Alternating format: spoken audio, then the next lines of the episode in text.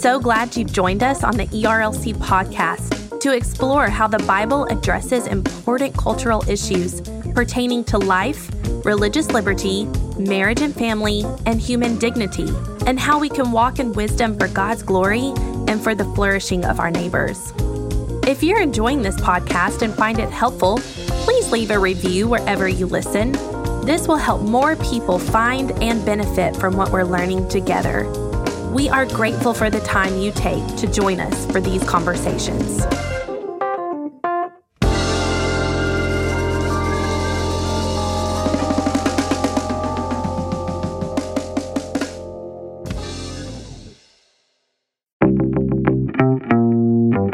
Welcome to the Digital Public Square, a podcast from the Ethics and Religious Liberty Commission about ethics, theology, and philosophy in today's society.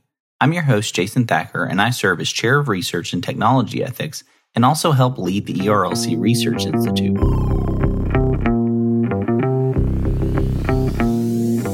Each week, I'm joined by some of society's most influential thinkers, writers, and leaders to talk about the important ideas shaping our society today as well as some of the top issues of life in the digital public square. Our goal with this podcast is to equip you to navigate these issues with biblical wisdom and insight.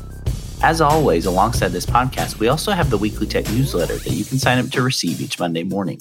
This resource is designed to prepare you to think deeply about the pressing ethical issues of technology, as well as life in the digital public square. You can subscribe now at jasonthacker.com slash weeklytech. In today's episode, I'm joined by Dr. Matthew Kaemingk, an ethics and theology professor at Fuller Theological Seminary and the editor of Reformed Public Theology, a global vision for life in the world. And today we talk about a reform vision for public theology and ethics.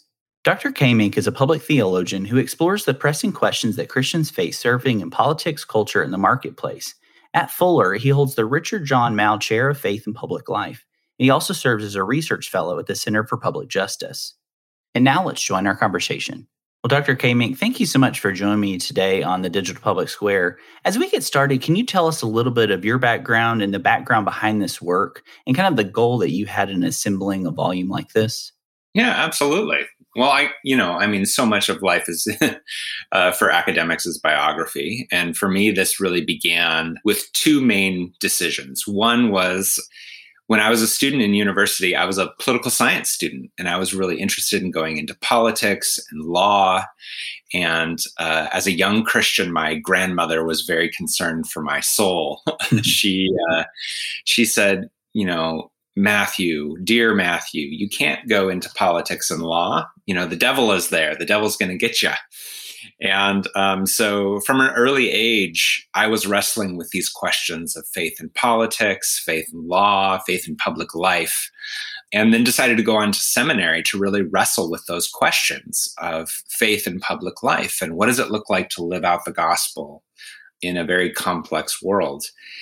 And while I was going to seminary, I had the benefit of working at Redeemer Presbyterian Church in New York City. This is this is where Tim Keller is a pastor and while I was working there, I served as sort of like a pastor for professionals uh, who were working in New York City, you know, called by Jesus to serve in in marketing and the arts and finance and medicine and all these different fields. And it was my job as a pastor to walk with these Christians as they tried to navigate New York City, uh, the complexities of culture and race and politics that is Manhattan. And so from a young age, I was wrestling with these questions of how do we as Christians serve as salt and light and leaven in the city? And that's what really drove me to this field of public theology, which is really the focus of this book, Reformed Public Theology specifically, really wrestling with how do we live out these Reformed convictions in very diverse settings in the marketplace and in science and in politics and the arts. And that's what really drives my own sense of vocation as a as a teacher of theology but it really does drive the the focus of this book as well. Yeah. Well for those listeners who may not be familiar with kind of the reform tradition or the Reformed movement, can you give a brief overview of the movement or the tradition and how we've kind of, I think we've seen a resurgence in many ways of kind of the Reformed tradition in modern public life. Can you kind of speak to that reality? Yeah, sure. Well, you know, very simply put, uh, the Reformed tradition begins uh, with the Reformation, um, specifically, you know, in the 1500s with someone named John Calvin in Switzerland. And John Calvin there in Geneva developed this tradition of pastors who would go out and plant churches in, in France and the Netherlands and Scotland and England and Switzerland and Hungary and, and, New England. And this movement that he began was really focused on sola scriptura, or really a, a focus on scripture as the, the final authority of faith. Sola gratia, by grace alone are, are we saved.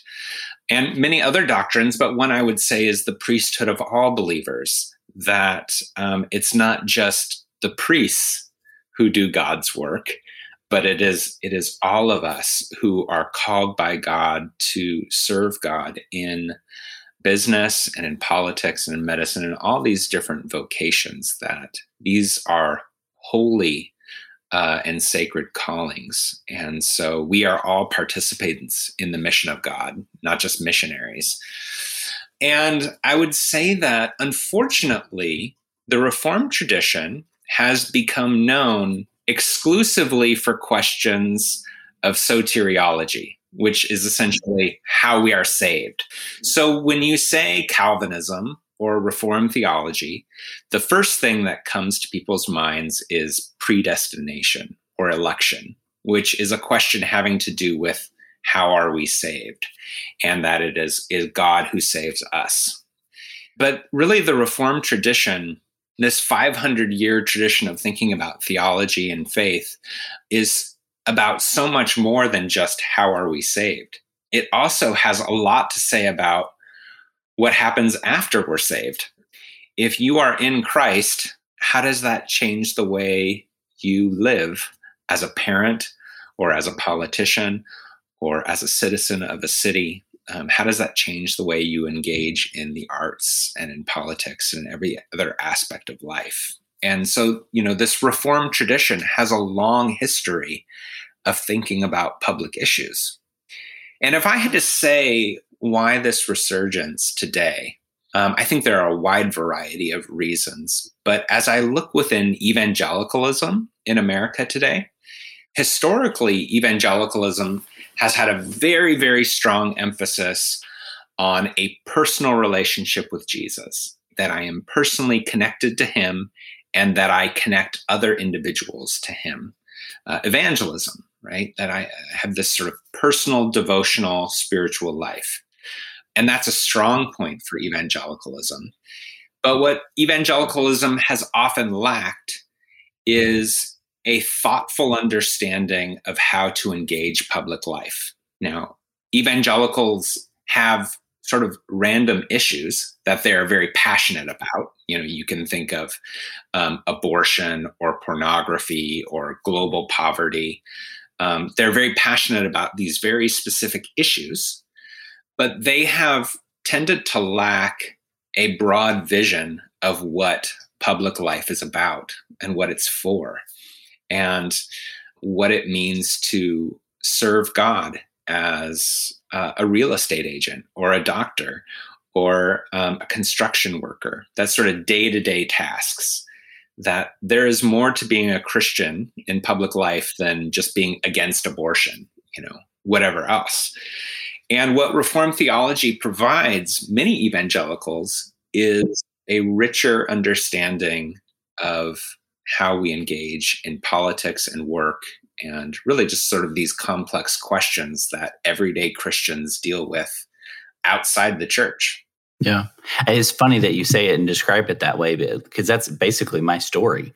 Um, I became a believer when I was 18. I grew up in a originally Church of Christ and then moving into the Southern Baptist churches and for me it was it was it was all about a personal relationship with christ and i didn't have kind of that public vision of understanding and that's where through seminary and even really after seminary for me is where a lot of this kind of my eyes were opened to understanding that there is a way. Not, not only does my faith connect to my personal salvation, my personal relationship with Christ, and that of my family and community and church, but to the wider society. And it's how it's affecting what I do, not just in terms of vocational ministry per se, but seeing all of life under the banner of God. And that's where I was introduced to this field of public theology early on uh, not only within the Reformed tradition, but you also see a pretty strong public theology with even the Roman Catholic Church as well. So, can you speak to a little bit of what is public theology proper? I know it's been kind of an emerging discipline per se. Um, even those like Calvin and Kuyper and Bavinck, who had a rich public theology in that sense, weren't using that language per se. Um, but as we've seen in the last few decades, kind of a resurgence, a renewed interest in the field of public theology. What is it? Uh, what does it mean to engage all of life under the banner of the gospel? I think that in general, for many evangelical Christians, you know, you may have experienced this as well. Um, the options are towards culture is often uh, fight or flight, or really just consume. So I'm going to fight the culture. I'm going to try to dominate and win the culture as a Christian. Uh, or I'm going to run away from the culture because it's big and it's scary and it's nasty or I'm just going to consume the culture and be sort of absorbed by it. Um, and really, what we find in the work of Reformed theologians like Abraham Kuyper and Herman Bavinck is a way of being deeply faithful to the gospel and yet also deeply present in the world. Uh, this sort of faithful presence in these different areas of life. Richard Mouw calls this, uh, at some points, he calls this a holy worldliness. So to be in the world, but to be in the world in a holy way. Or he, he also uses this sort of image of convicted civility that I have these deep Christian convictions and I'm not going to apologize for them in public life, but I'm going to hold these convictions with a grace and a generosity and a civility towards those that I disagree with. And the last term he would use is principled pluralism, which is to say, I have my principles, um, but I am going to make a plural space for others, for Muslims and atheists and Jews and Buddhists, that, you know, in America, I want religious freedom for all people not just religious freedom for Christians. And I do that because of who Christ is. And it's not out of a sort of liberal relativism that truth doesn't matter and that all religions are true or something like that. It is because I am convinced that Jesus Christ, as my Lord and Savior, demands that I love my neighbors that I love my my neighbors who are Muslims, who are atheists, who are Jews, and that I create space for them even when I disagree with them. And so this tradition of John Calvin and Abraham Kuyper and Herman Bavinck really do help us avoid classic mistakes that evangelicals can make, which is sort of fighting the culture, running away from the culture, or just sort of mindlessly absorbing and being assimilated by the culture. Yeah, I'm glad you bring up uh, religious freedom or religious liberty because that's a core of what it means to be Baptist in many ways. I mean, that's core to our tradition, our beliefs. I have a friend who says that's what um, encouraged him to be Baptist. So obviously, there's other theological issues, other ethical issues, but religious freedom is such a core issue, and that's really tied in many ways. I think, as you're saying, to this rich model, this uh, gospel-fueled model for public theology, one of the things in the book that you do that I really like is you talk about how public theology is a global and ecumenical discipline. Can you talk a little bit? I think often, especially in the West, we kind of get siloed and kind of pigeonholed into thinking that our view of the world or our culture is the predominant culture throughout the world. But I think you rightfully, especially with the diversity and the uh, the various folks that you have contributing to this volume, you model well that it is this global movement. So, what do you mean by that? It's global and ecumenical discipline. Yeah, yeah, that's absolutely right. I'm glad you picked up on that. Um, another unfortunate thing in terms of the branding of Reformed theology is people tend to think of it as something for white men. particularly white men with beards. um, but what we really demonstrate here uh, in this book is that you know Calvinism and Reformed theology is flourishing uh, in places like Indonesia and China, in Africa, and in Brazil. And we, we have voices from Peru and, and the Philippines. And here you see Reformed Christians who are wrestling with questions like Chinese labor laws and the drug war in the Philippines and uh, immigration in Peru and racism in, in, in America. And they are finding in the Reformed tradition, in the work of people like John Calvin and Herman Bavinck and Abraham Kuyper, they're finding theological resources to help them in very diverse places and very diverse contexts. And, you know, in the coming century, the future of Reformed theology is going to be a very global and a very diverse one. And that's really exciting. And really, Reformed theology, as best, is a living tradition. It's not one where we simply try to memorize the words of John Calvin and sort of say them over and over again um, but we continue to reflect on the command of Scripture and the work of God in the world in diverse places like um, Egypt and India and Scotland and, and Brazil. And so um, it really was a really exciting thing to work with these authors who are doing very fresh work um, in Africa and Latin America and Asia, and who in many ways get get ignored you know we all know sort of the famous you know white calvinists who write but we we we often miss out on quite a lot of of wisdom and energy that is going on in the global south for reform theology so to dig in a little bit on public theology as a discipline i think sometimes when we talk about public theology there's significant semantic overlap with public theology and political theology so both of these kind of disciplines, can you speak to the difference between them? I think often, at least for me, knowing that some of my kind of reformed heroes and Kuyper and Bavinck served in politics, they were politicians themselves, uh, even leading a, a major party uh, in their country. I think often we see public theology and political theology, the overlap there. And can you speak to maybe some of the distinctions between those two as disciplines, um, the contours, kind of the spheres that they operate in? Yeah, absolutely. Yeah, so there, there is a lot of overlap, but we're going to talk just about the distinction.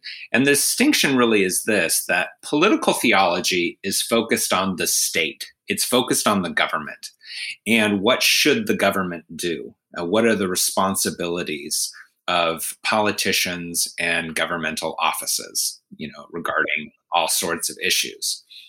Public theology is about all of the institutions that make up our public space. So um, that includes governments, but it also includes universities and media, uh, newspapers, uh, organizations, and just sort of everything that makes up the public square religions, uh, scientific laboratories, and, and so forth. And so public theology looks at issues not simply through the lens of what should the government do, but what should all of civil society do? And the reason I like that is because, you know, you pick a social issue like poverty, for example. Uh, well, the government obviously has some responsibility when it comes to caring for the poor. But if you're only thinking in terms of the government, you are missing out on the responsibilities of families and churches and nonprofits and neighborhoods and cities. And so, what public theology tries to do is look at the diverse actors within the public square and think about how they all respond to you know a particular issue rather than just saying here's what the government should do to fix x problem yeah, and that's one of the things about the book that I was impressed by is kind of the diversity and views. Um, as we've already talked about, kind of uh, where people are located in terms of geography and cultures. So, to dig in a little bit then on the book itself, you organize the book around six key areas. Obviously, there's number of chapters, kind of wide ranging in terms of topics that they cover. But what are these six areas and why were those the six that you chose in some sense? So, like, what's kind of the thinking that's gone into how you organize this work and the type of contributors that you sought out? Yeah, absolutely. Well, let's see if I can remember all six. Let's see. So, we have a section on faith and politics, we have a section on faith and the market, faith and economics. We have a section on uh, faith and the academy. And let's see, we have a section on faith and the arts and aesthetics, beauty. And then we have a section on um, the connection between uh, worship and public life. And that really looks at how the songs that we sing, um, how our, our confessions, our baptisms, our prayers, these things that we do in the sanctuary, how they are meant to impact our lives in the street. So, how do we connect these things we do on Sunday morning with our public lives on Monday morning? And that's really how the how the book ends is is reflecting on how we can have a, a deeper connection between Sunday and Monday because so many of us uh, sort of live our lives in pieces where we do sort of spiritual things on Sunday and then we go about our lives on Monday in ways that are totally detached from worship. So yeah, so really looking at how how we live out the gospel um, in politics, in economics, in the academy, in the arts, and then how that gets sort of sent out from Sunday morning worship into Monday morning life. Yeah, I really like how you picked up on the kind of compartmentalized life. I think that's especially prominent in the West. And I wouldn't say that's just limited to the West per se, because I think we naturally do that as human beings. We had uh, Dr. Jonathan Pennington from Southern Seminary on about his uh, Jesus and the Great Philosopher book. And he uses a really great, depends on where you're from in the United States in terms of uh, your linguistic background. But I always said uh, I always said a dresser. Others would say like a chest of drawers. Uh, but he uses that kind of an illustration for that kind of compartmentalized life. And he said, even often as Christians, we give Christ or God, when we become believers, we think, oh, we'll give him the best drawers. You know, even the, the prime place, we'll give him the most drawers, but maybe not all the drawers. And at least that's part of my Christian story of becoming a believer and understanding the gospel was I always thought it was kind of that drawer analogy but realizing, especially in the beauty of the Reformed tradition, this all of life, the entire dresser is actually the Lord's. And so he's calling us to live in certain ways. One of the things that is exciting for me is looking at an edited volume like this is that you have 23 chapters, 23 different, well, actually more than that in terms of contributors. So there's pretty wide ranging things here. So just as an editor, were there any volumes or any of the contributions that really stood out to you or maybe even shocked or surprised you so maybe you had asked someone to get something and it comes back and it was a little different that challenged you or pushed you, um, or just kind of came together and you're like, man, I'm really pleased with how that all came together.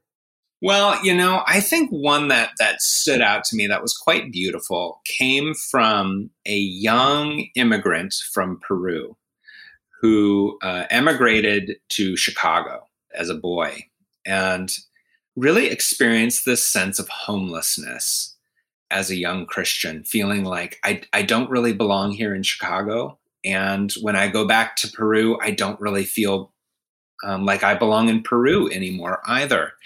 And so he was haunted by this sense of homelessness. And this is a very this is a very common experience for immigrants around the world. Uh, and as you know, this is really the century of migration, and um, people are moving all over the place. And it's really a question for churches as to how do we respond to Christians who are on the move and how do we minister to them.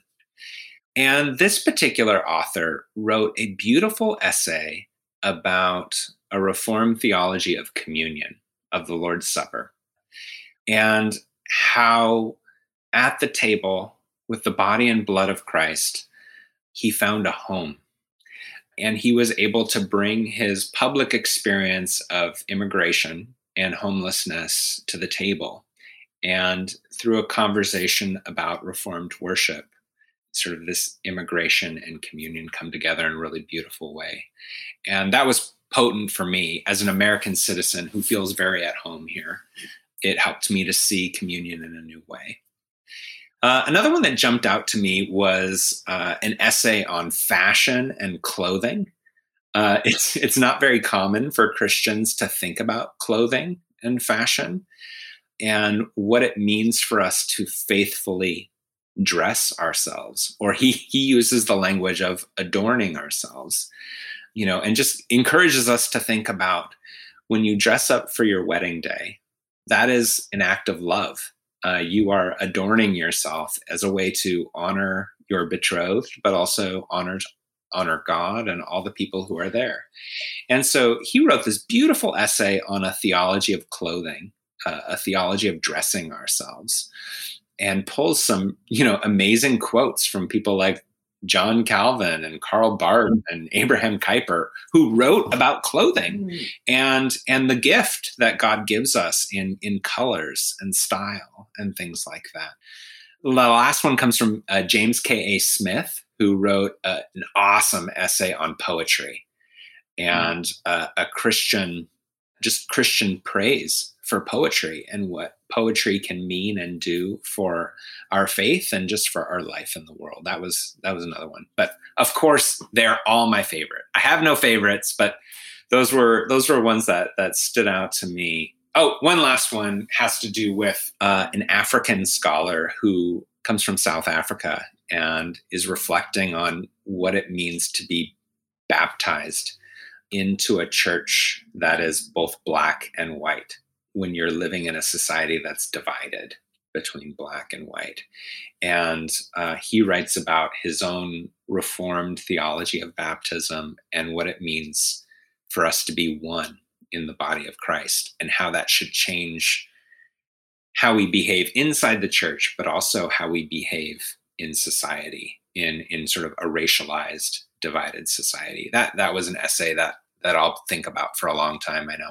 Yeah, and that's the beauty of a volume like this is there's so much there, and so we encourage listeners to go and check out this volume uh, to be able to grab a link. We'll have that in the show notes for folks to be able to pick up a link to it. But it's such a beautiful book because there is so much there.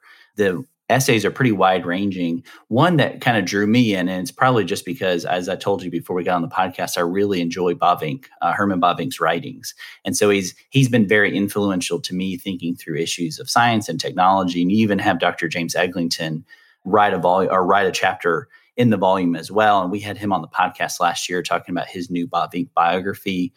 So Herman Bavinck, for me at least, has been such an encouragement because I think often when we engage issues of modernity and politics and public theology, but also even the sciences and technology, that's one of the areas that's interesting. I think most people wouldn't assume that someone writing around the turn of the century would be have a lot to say about science and technology because we often think that these issues are brand new that we're facing them for the first time as the church but reading Bavinck at least for me was really encouraging because not only was he dealing with similar types of questions of what is technology and how is it shaping not only the home but our larger society but you get into some of these questions that are really these age old questions that we're asking in light of new opportunities with technology and so as you survey kind of the broader discipline of reformed public theology how do you think that our Reformed public theology helps us to engage some of these kind of more modern or contemporary questions in terms of the digital public square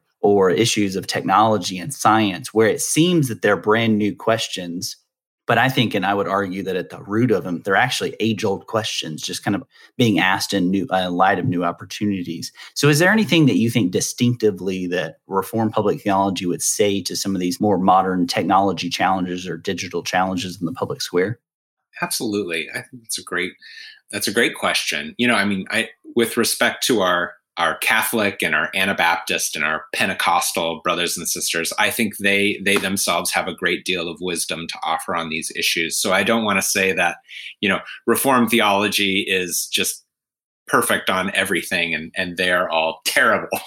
Um, but I do think that there are some some sort of helpful habits of mind that Reformed theology has to offer when we think about things like technology and social media and so forth. One is, I think, an appreciation for the complexity of life. So, good Reformed theologians will not have a simplistic response to social media where they say, oh, it's all great or it's all terrible. Once again, they they will um, resist the fight or flight, you know, sort of options.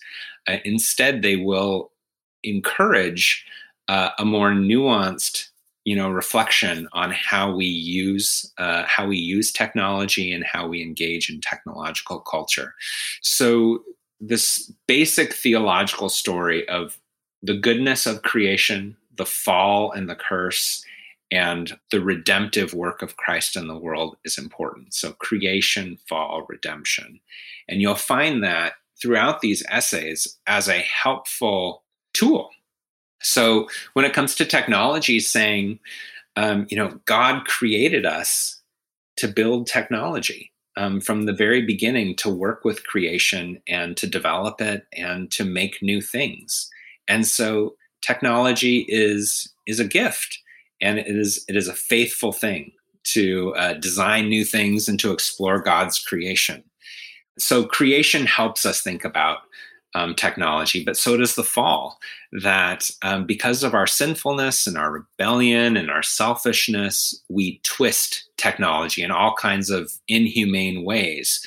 We use it to uh, enrich ourselves and uh, steal from others and destroy life. And we develop technology that, you know, dehumanizes people and pornography and all sorts of other things. And really, social media has you know is designed to connect us and yet we feel more lonely. We feel more disconnected. And then the third is really redemption. And what reformed theology argues is that christ is about the healing and the making new of all new things. Um, so this redemptive side really calls us to say how might we develop a redemptive imagination um, for how we engage with technology? How might we be a healing presence in social media? How might we explore the ways in which technology can lift up the poor and uh, can connect communities and lead people to Christ? And so let's not run away from technology. Let's not demonize it. Let's also not idolize it. Good theology is going to put tech in its place, in its proper place um, within the larger community of humanity and under the sovereignty of God. It's not going to put technology on God's throne. And that's sort of the core of what Reformed theology is about is this distinction between the creator and the creation. And you never take something from creation, namely technology, and put it in the place of the creator. And so, yeah, throughout this book, you see you know, scholars in Africa and Latin America and Asia and Europe using these theological tools to engage all sorts of, of cultural questions, whether it be racism or clothing or political violence or whatever else. Yeah, and that's one of the things that I really appreciate about the volume in general, but even just kind of this idea of the reform public theology is the focus on nuance, um, on charity and complexity, and not seeing these things as just often as black or white issues. And I think that's incredibly important, especially as we navigate a lot of the tensions of the digital public square today, because so many of these issues we don't have just a clear cut yes or no, good or bad. Is that we have to engage these things with wisdom, we have to engage them with insight, and doing so often by slowing down, uh, which is what we've talked a lot about here on the digital public square is the idea of slowing down in a society that is constantly encouraging us to go faster and become more and more efficient is that sometimes by understanding who God is, who we are as his creatures, and then how he's called us to live in this world, through that framework, it helps us to navigate a lot of these questions with wisdom and with charity, ultimately loving God and loving our neighbor as Christ commands us in Matthew 22. As we end our time today on the podcast, one, I just want to say thank you for joining us. This has been a really fun conversation. Um, but for those who might want to go a little bit deeper, they pick up this volume, they read through it, and they really benefit from it. Maybe one or two volumes that you would recommend for folks if they want to dig into public theology or they want to dig into ethics a little bit deeper from a reform perspective. Um, are there any volumes or books that you would recommend for folks to pick up? So, uh, I'd recommend a number of different things. Uh, first of all, if you're looking to get into the history of the Reformed tradition on these sorts of things, uh, Abraham Kuyper's lectures on Calvinism, uh, where he talks about the connection between Calvinism and politics and the arts and sciences. That's sort of a classic, you know, older work. Um, there's a brand new book coming out called Calvinism in a Secular Age edited by Robert and Jessica Joustra. That's that's going to be a great one that I encourage people to pick up. Richard Mouw, my teacher and mentor, great man. Richard Mouw wrote this uh, new book called All That God Cares About. And uh, that's on common grace and divine delight. That's just a, a great little piece. He also wrote a great book called When the Kings Come Marching In that talks about how Christ is um, working to restore creation and make peace as it says in colossians through his through his blood shed on the cross behold i'm making all things new and then just on engaging culture you know you know if you're just starting out in theology andy crouch wrote a great little book called culture making which is a very accessible book for folks who are new to the world of theology. So andy crouch's culture making is another great little piece and so many other so many other books. Of course i wrote this other book called work and worship and that is all about how people can connect their working lives to their worshiping lives. As i said we we so often live our lives in pieces right? We have our worshiping life on sunday and then we have our working life on monday. And uh, never the two shall meet. And so that particular book that i wrote with this great scholar Cory Willson uh, is one i'm i'm pretty proud of. So yeah, lots of options. Well, we'll make sure to link to, for listeners' sake, we'll have all of those linked in the show notes so you can grab a couple of those and start off on it. We do appreciate Dr. Kaemingk for you coming on the podcast. It's uh, something that's been an honor to me to be able to have a conversation about uh, this really helpful work that we ho- hope listeners will grab a copy of. Again, it's Reform Public Theology, a global vision for life in the world. Uh, we'll have a link to that in the show notes for listeners to grab a copy of. Uh, but thank you so much for taking the time out of your schedule to join us here in the Digital Public Square. Absolutely. Great to be here. And Jason, thank you so much for, you know, just creating this space where, you know, Christians can gather and talk about these issues of faith and public life. It just seems so important for us to have thoughtful, slower, gracious conversations where we're really um, wrestling with these complex public issues. The saints really need to be equipped today for a better public witness. So I'm I'm grateful for you guys putting this stuff together. So thank you to you. Well, from all of us here at the Digital Public Square, I want to say thank you for listening. If you enjoyed this conversation, would you consider leaving us a review on Apple Podcasts, Spotify, your favorite podcasting app? These reviews really help us to know how we're doing and also to share the word about the podcast with others. As a reminder, you can connect with Dr. Kaemingk and learn more about this book that he edited as well as the recommended resources in the show notes. Also, make sure to sign up to receive the Weekly Tech email briefing each Monday morning. This resource is designed to prepare you to think deeply about the issues of ethics and technology, as well as to stay up to date on the latest technology news. You can subscribe at jasonthacker.com slash weeklytech. Thank you, and I hope you have a great week.